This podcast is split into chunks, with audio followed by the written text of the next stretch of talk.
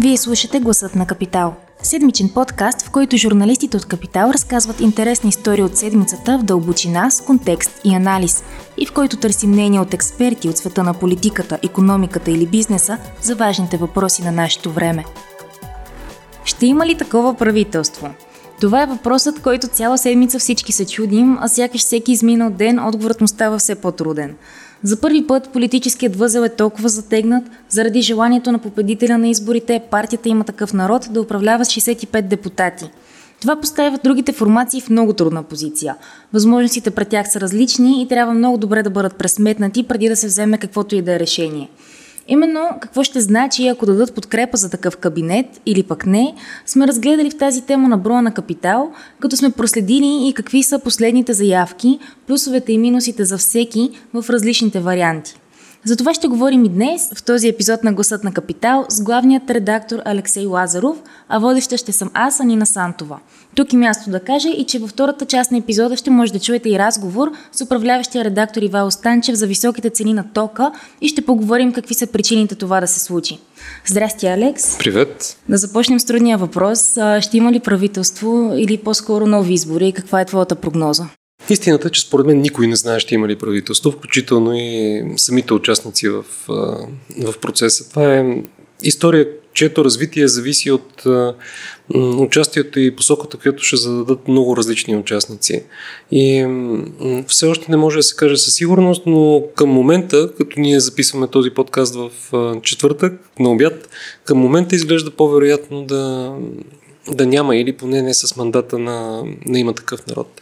Това, което стана последната седмица е, че начина, тона на разговорите, който зададоха има такъв народ, до някъде се зависеше и от включването на демократична България, показа липса на доверие поне между тези две, две партии и доведе до там, че това, което се случва в момента е от една страна преговори за съставане на мнозинство, от друга страна вече на втори план се игра и друга игра за това как да се, кой ще поеме вината, ако случайно се стигне до нови парламентарни избори. Защото битово усещането сред повечето партии, че много хора не искат да има трети парламентарни избори тази, тази година и който ги предизвика, по-скоро може да загуби на тях, защото хората ще го обвинат за това, че им най-малкото им губи, губи времето. И затова в момента тече такъв на английски израз е blame game, прехвърляне на вина към между различните партии, така че да не излезе кой е най-виновен за да, както ти спомена, най-сложна ситуация се намира демократична България предвид а, декларацията, която Христо Иванов прочете, пък после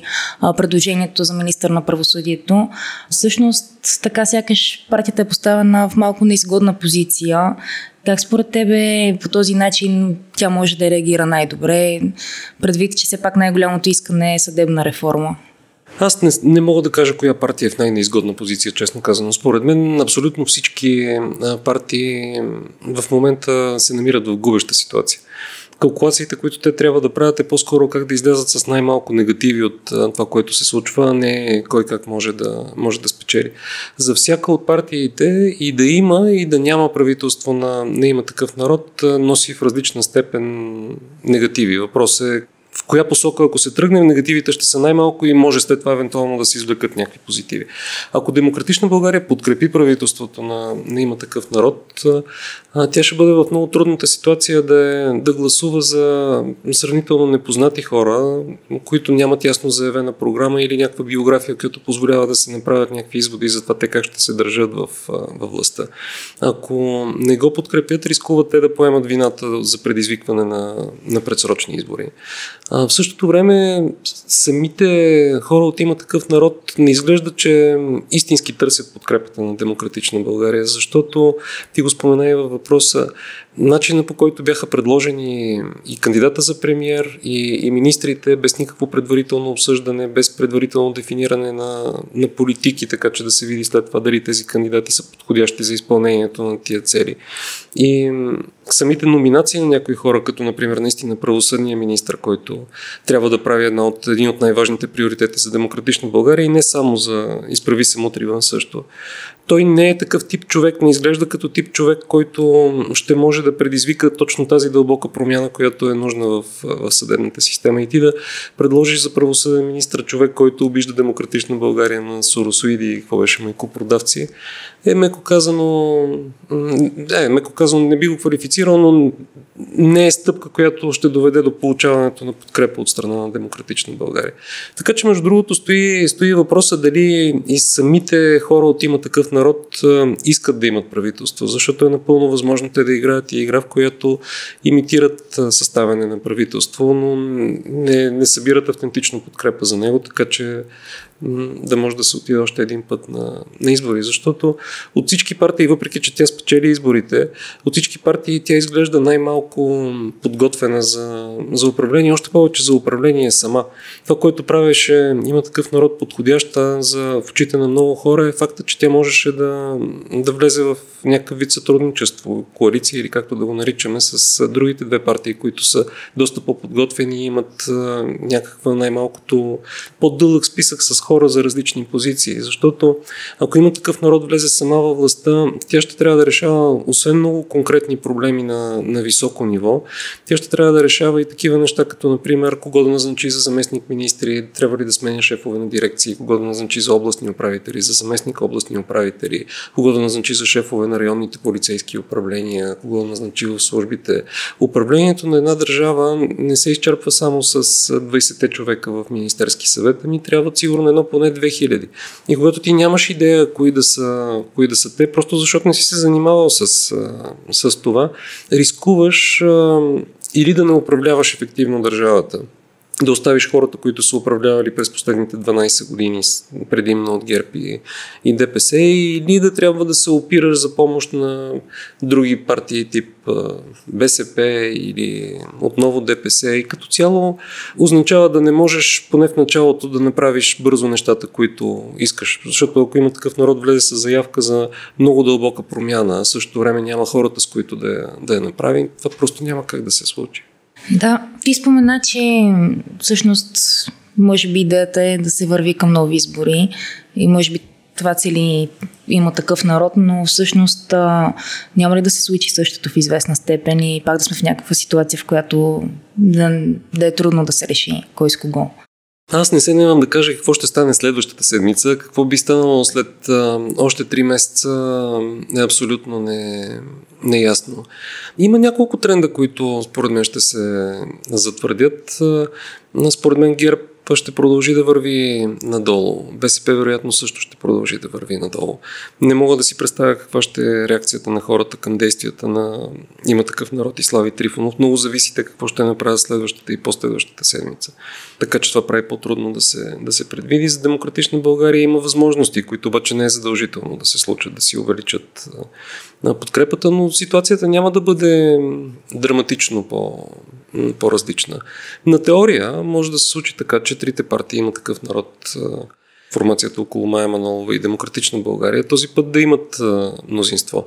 Възможно е и да нямат. Не се наймам да, да кажа, но това, което се случва всъщност не е особено лошо, защото това служебно правителство видимо се справя с това да удържи държавата и, и дори да прави неща, които са по общи извън непосредствените му задачи, да организира изборите и да пази да не се разпадне всичко.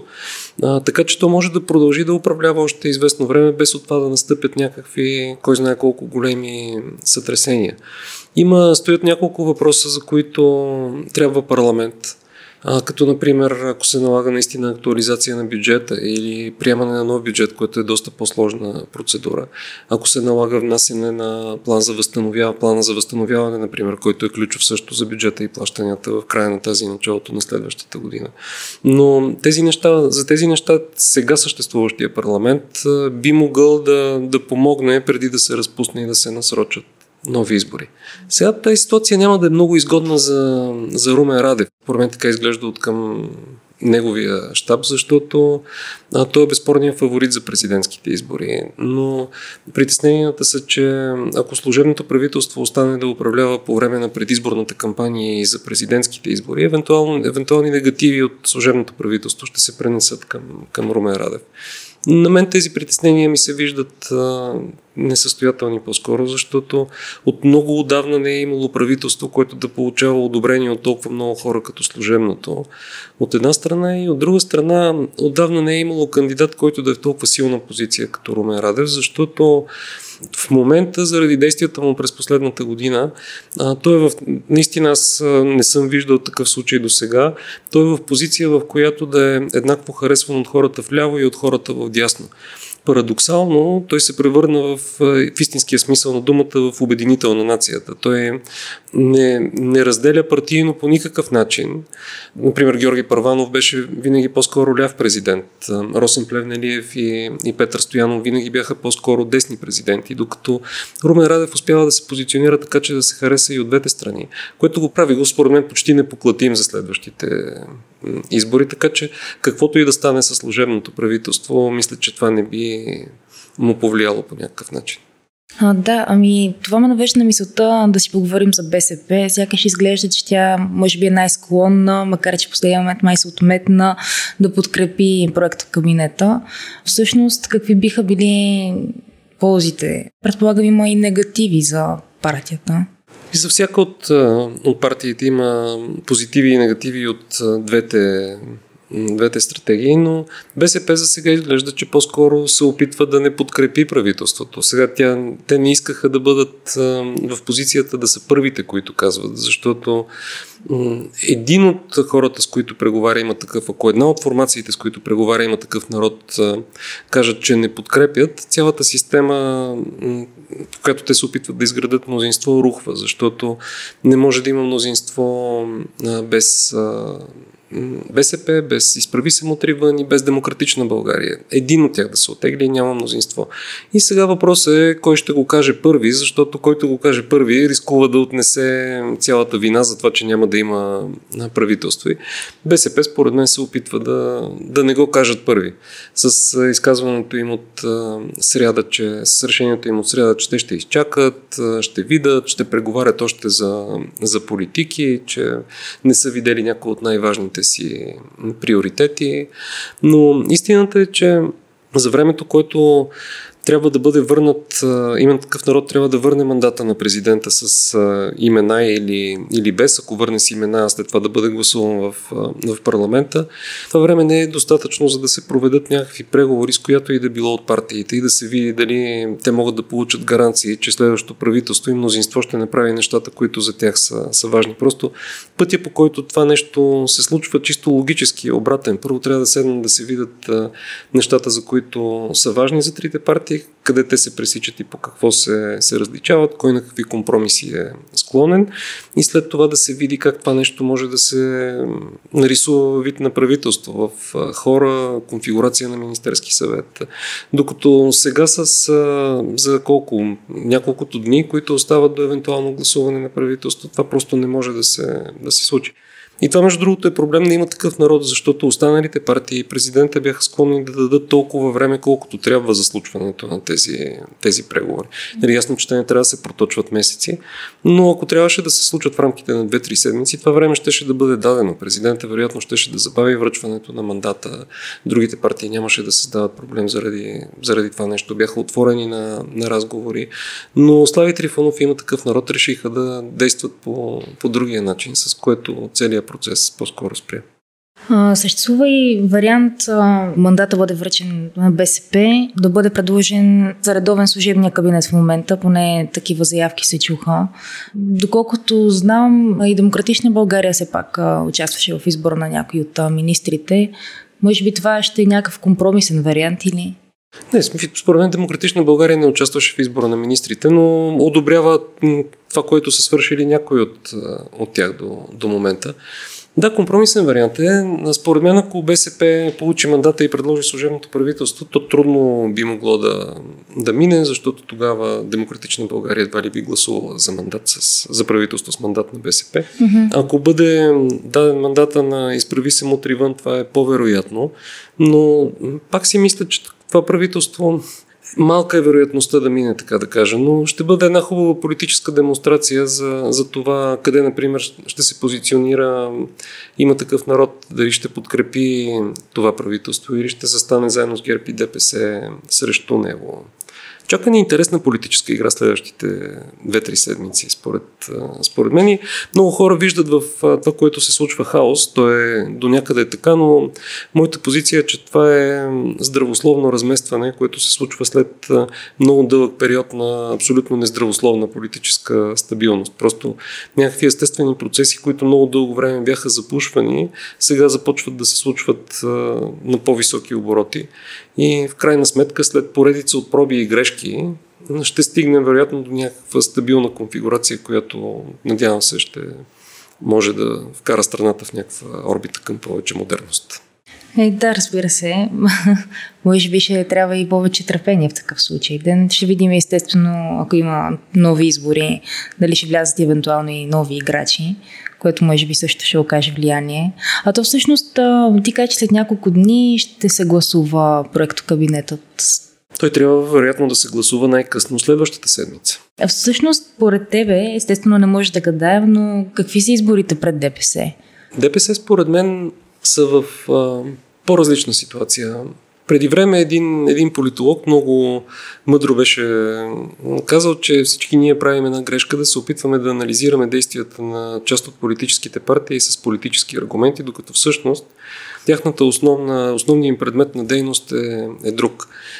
ДПС е политическото крило на организация, която по-скоро си поставя за цел контролирането на, на публичните ресурси, като за целта е овладяло и други части от държавата, основно съдебната система и, и част от, от службите. Когато се анализира действията на ДПС, по-скоро трябва да се имат предвид тези интереси, а не политическите заявки, които те, които те дават. И от тази гледна точка, според мен, интересите на ДПС са като програма минимум те да си запазят позициите в съдебната система, т.е. да не допускат и службите, т.е. да не допускат дълбока реформа там. Т.е. техен интерес, например, би бил разбиването на всякакъв вид коалиция, която има шанс да направи нещо по- по-сериозно, което до момента, между другото, се, се случва. И като програма Максимум, те биха се опитали да си запазят контрола върху ресурсните министерства, какъвто имаха през последните години и върху част от регулаторите, като КЗК и прочее. Дали това ще се случи?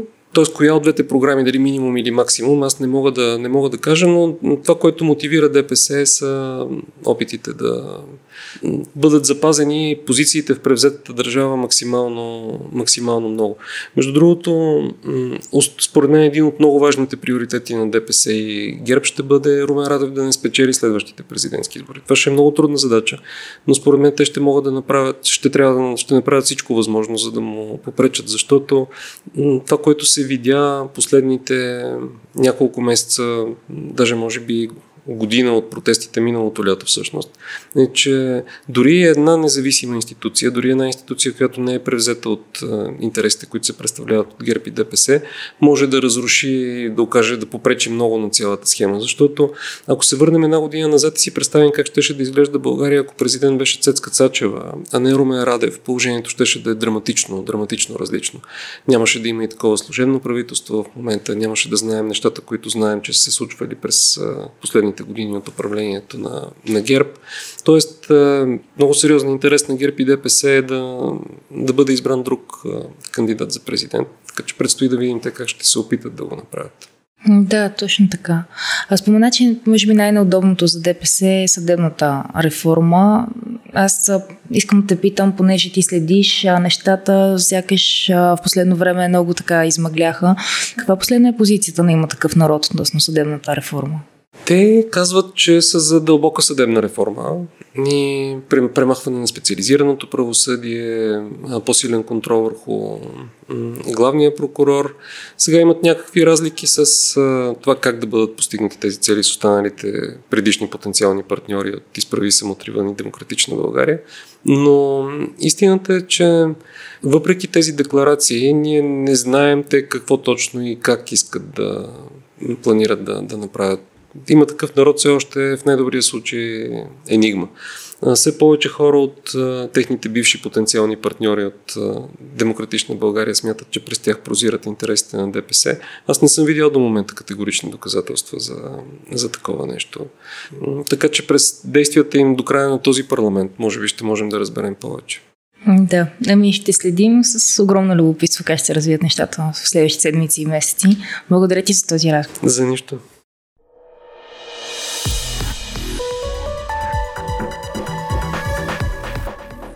Гласът на Капитал продължава. Във втората част на епизода говорим за скъпите цени на борсовия ток, които достигнаха нов рекорд на 4 август, когато цената достигна 330 лева за мегаватт час. Това неминуемо ще се отрази на всички търговски обекти в страната, като сметката всъщност ще бъде платена от всички нас. Кой е основният виновник за екстремната цена и какво може да се направи, за да се спре натоварването на бизнеса, ще говорим с управляващия редактор в Капитал Ивайло Станчев. Здравей, Иво. Здрасти, Ани. Може да обясниш накратко какви са причините зад това поскъпване?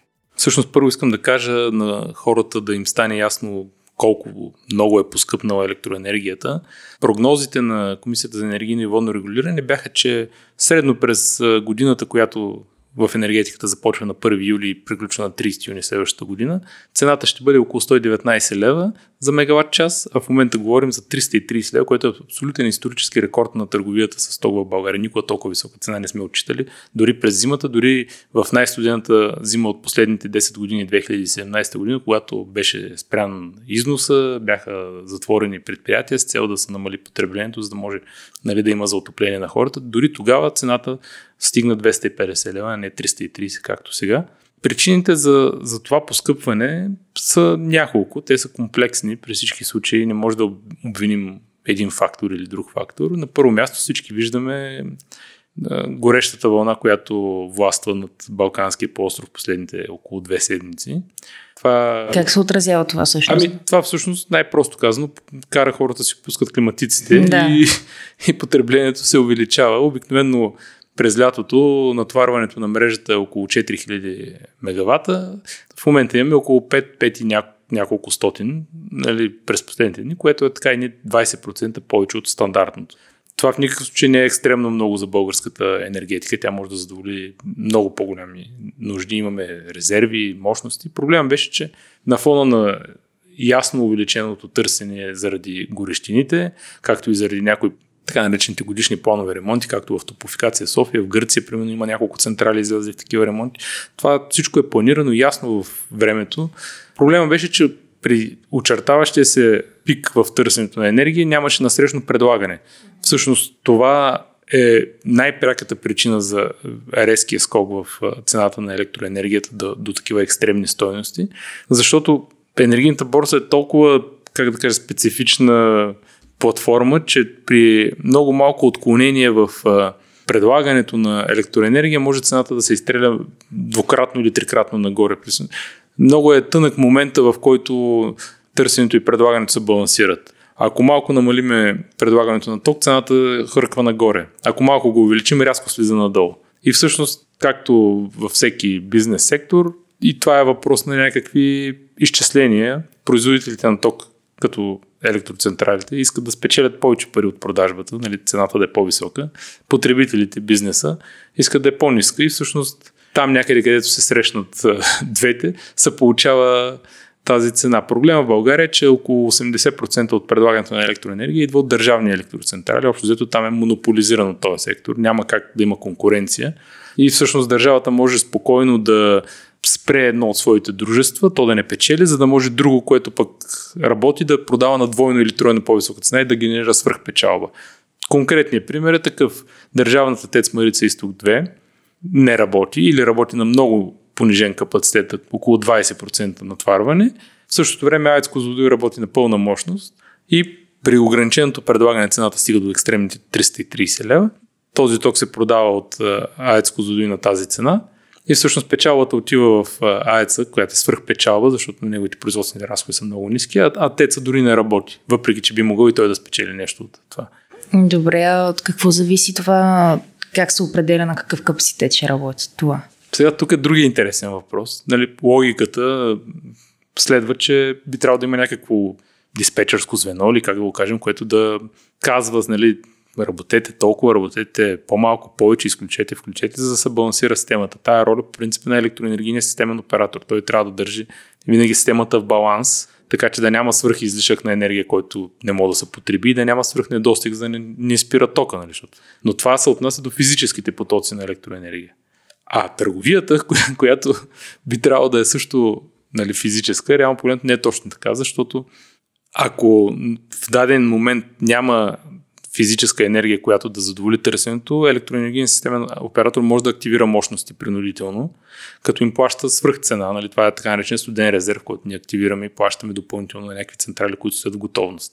Така че тока не спира за потребителите. Но когато говорим за търговията, търсенето и предлагането, като се срещнат на някаква цена, тя е реално там може да се изкривят до толкова нещата, че всъщност ти да не предложиш цена на борсата да ни предложи достатъчно количество енергия на борсата, за да може цената да се изтеля много високо. На другия ден електроенергиен системен оператор ще те активира допълнително, за да задоволиш това, което ни си предложил предния ден на борсата. Получава се един такъв сложен. Аз не искам даже да влизам в толкова детайли, за да обърквам нали, слушателите, но, но грубо казано, решението дали да предложи електроенергия на борсата даден производител е на директора на този производител. В случая ТЕЦ Марица Изток 2 е изцяло в отговорности на нейния изпълнителен директор Живко Динчев, дали, да, дали и колко енергия да предложи на борса. Ако на другия ден се окаже, че няма достатъчно енергия на пазара, която да захрани потребности на хората, електроенергиен системен оператор може да ангажира теца да работи повече, но тогава ще му плаща на друга цена, която е извън борсовата търговия.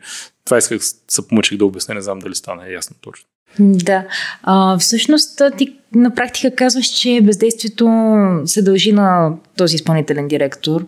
А защо в крайна сметка се получава това? Това е най-странното, защото по принцип ТЕЦ Марица Изток 2 е най-губещото държавно предприятие поради много фактори. Лошо управление, липса на оптимизации и реформи и най-вече поскъпващите квоти въглеродни емисии, които правят енергията му толкова скъпа, че обикновено той не може да продава този ток на пазара, няма кой да го купи. Но в последните две седмици имаме екстремни цени на борсата, които са много по-високи от необходимите на ТЕЦ Марица Изток 2. И е много чудващо, даже с хора, с които говорих, хора, става въпрос хора политици, хора от сектора, които казват, че това е дори престъпление в момента, което директора на това държавно дружество е направил, че не е предложил електроенергия на пазара, за да може неговата компания, която управлява, да реализира някакви печалби. Тук говорим за около няколко милиона на ден, които биха могли да бъдат спечелени като приходи за, за дружество, което така не, че то не работи. То е натварено, както казах, на около 20%. Може да се увеличи на 30, на 40, на 50, на 60% мощността, да предложи толкова електроенергия на борсата, колкото прецени. Предвид, че търсенето в момента надвишава предлагането, много проста сметка показва, че ако ТЕЦ Марица Изток 2 предложи огромно количество електроенергия на цена от 200 или 220 лева, които са и на нея е, границата, където почва тя да печели, всъщност цената на борсата никога не може да бъде по-висока от тази стойност, защото това предлагане ще задоволи всяко насрещно търсене. И реално държавата с един добър менеджмент може хем да си осигури приходи, хем да осигури възможност на бизнеса да купуват електроенергия на някаква що годе прогнозируема цена от около 200-220 лева, не да стигаме до екстремни стоености като 330. Това е необяснимото. Аз говорих с а, изпълнителния директор на БЕХ, говорих и с Министерството на енергетиката. От БЕХ казват, ние сме финансов холдинг, не можем да се месим в оперативното ръководство на ТЕЦа. От Министерството на енергетиката казват, ние сме политическо ръководство, не можем да се месим в оперативното ръководство на ТЕЦа. Да кажем, Живко Динчев е назначен от ГЕРБ и е партиен функционер, така да кажем, смисъл, той е от партийните редици, не е просто експерт енергиен. Така че и тук има и някакви политически нюанс. Нали? Разбира се, може да бяха изразени подозрения за саботаж от има такъв народ в момента в парламента. Те смятат, че нарочно изпълнителният директор не е пуснал електроенергия на борсата, да се вдигне цената до такива високи стоености и в крайна сметка да стане това, което се случи. Заводи почнаха да изключват мощности, защото при тази цена те работят на загуба. В смисъл, те не могат да си покрият разходите, ако работят при такива цени на електроенергията. Да, но ти казваш нещо друго доста любопитно, докато всички губим, така да се каже. Няколко централи печелят, така излиза. Така, споменах Аец Козлодой, който прави свръхпечалба. Да. Другите, които печелят, са другите производители, които продават на борсата. Ако това не е държавната ТЕЦ Марица Изток 2, има други производители в страната, които реално могат да предложат някакви количества. Примерно ТЕЦ Варна на Ахмед Доган през последните седмици работи нон-стоп на някакво такова прилично натварване, да кажем около 150 до 200 мегавата натварване има. Така че ние това ще го видим до година в отчетите на ТЕЦ Варна, но той със сигурност е реализирал не малки приходи. Умножете 200 мегавата по 330 лева на час. Това са сега, да не смятам на ум, за всеки час от денонощията по тази цена и сметнете за един ден само колко приходи може да направите тази централа. Други централи, които обявиха, че ще работят, макар да се оказа в последствие, че не са започнали, е примерно Тец Марица 3 на Димитровградската, на, свързана с Христо Ковачки, която обяви, че си е върнала всички служители на, на работа, тя беше затворила, върнала се всички служители на работа и е готова да почне да предлага електроенергия на Порст. Така че има производители, които примерно Тец Бобов долу, всякакви производители на ток, които могат да си позволят да работят в момента повече, го правят, за да спечелят пари, когато търсенето на стоката, която те произвеждат е огромно. Единствено държавата казва, аз няма да продавам сега, въпреки че мога да спечеля. Нали, което всъщност е най- най-странното. Да, има и още един играч, Националната електрическа компания НЕК, която управлява всички големи вецове в страната. Тя също има странно поведение. Нивата в язовирите са добри, въпреки нали, по-миналогодишните суши и така нататък, които имахме в края на 2019 година, проблемите с Перник и тогава масовата паника и спиране на всички вецове. В момента ситуацията не е такава. Сега имаме 2-3 седмици горещо време, повишено търсене. НЕК можеше да активира по-осезаемо вецовете да предложи също определени количества електроенергия, особено в някакви пикови часове сутрин, вечер, когато хората се приберат вкъщи, пуснат си климатика да се охладят. И да реализира също добри печалби. Неки е едно от най-държавните предприятия в най-затруднено финансово положение, както знаем, в неговия отчет са огромните разходи за АЕЦ Белене, там близо 4 милиарда има натрупани задължения. Така че всяко едно менеджерско движение в посока реализиране на някакви печалби от продажба на толкова от борсите, добре дошло 1, 2, 3, 5 милиона, колкото спечелят, спечелят пак по-добре, отколкото да губят. Но и, но и НЕК не се включи в последните 10 на дена на, на пазара. Тоест ти изброи няколко решения, които обаче не са били направени точно заради липса на такива менеджерски Всъщност да, ние говорим за изцяло менеджерски решения, които са нанесли немалка щета на българската економика и в момента най-интересно, че никой не търси отговорност от тези менеджери, те са сложени там, колкото и нелепо да звучи думата менеджера за директор на държавно дружество. Той в крайна сметка е директор и оперативно ръководи едно търговско дружество, което е равно на всички останали търговски дружества в страната с частен капитал. Да, още повече, че тези решения влияят пряко на всички нас. Абсолютно. Абсолютно. В крайна сметка, когато отидете утре в магазина и вместо 5 лева оставите 6 или отидете на фризьор и ви кажат, че цената вече е по-друга, защото сметката за ток се е увеличила с колко си процента и те не могат да си избиват разходите или пък някакви складове, хладилни за големите търговски вериги, които са големи консуматори в един момент ще ви се повишат разходите в магазин, в кафе, в където и да отидете. Това, това отива в крайния поддържа. Това, че цената на бита, на тока за бита в къщи, който предприятие не се променя, защото е регулаторно определен за рамките на една година, не означава, че когато при бизнеса поскъпва, той няма да го начисли в стоките и услугите, които потребяваме в крайна сметка. Така че това е необяснимо, наистина, както казват, престъпно, да имаш възможност да реализираш печалба, да не го направиш и с това си действие да предизвикаш сътресение на енергийния пазар, което да накара заводи да спират работа. Нали, това е реалният ефект от поведението на такива директори, които между другото взимат огромни заплати и дават големи бонуси на своите служители, които пък не работят. Но там има и синдикална намеса, нали, в смисъл синдикатите си много силни в енергийните дружества. А добре, от Тец Марица Изток 2 дадоха ли обяснение? Не, аз пратих въпроси и до тях. Те не ми отговориха.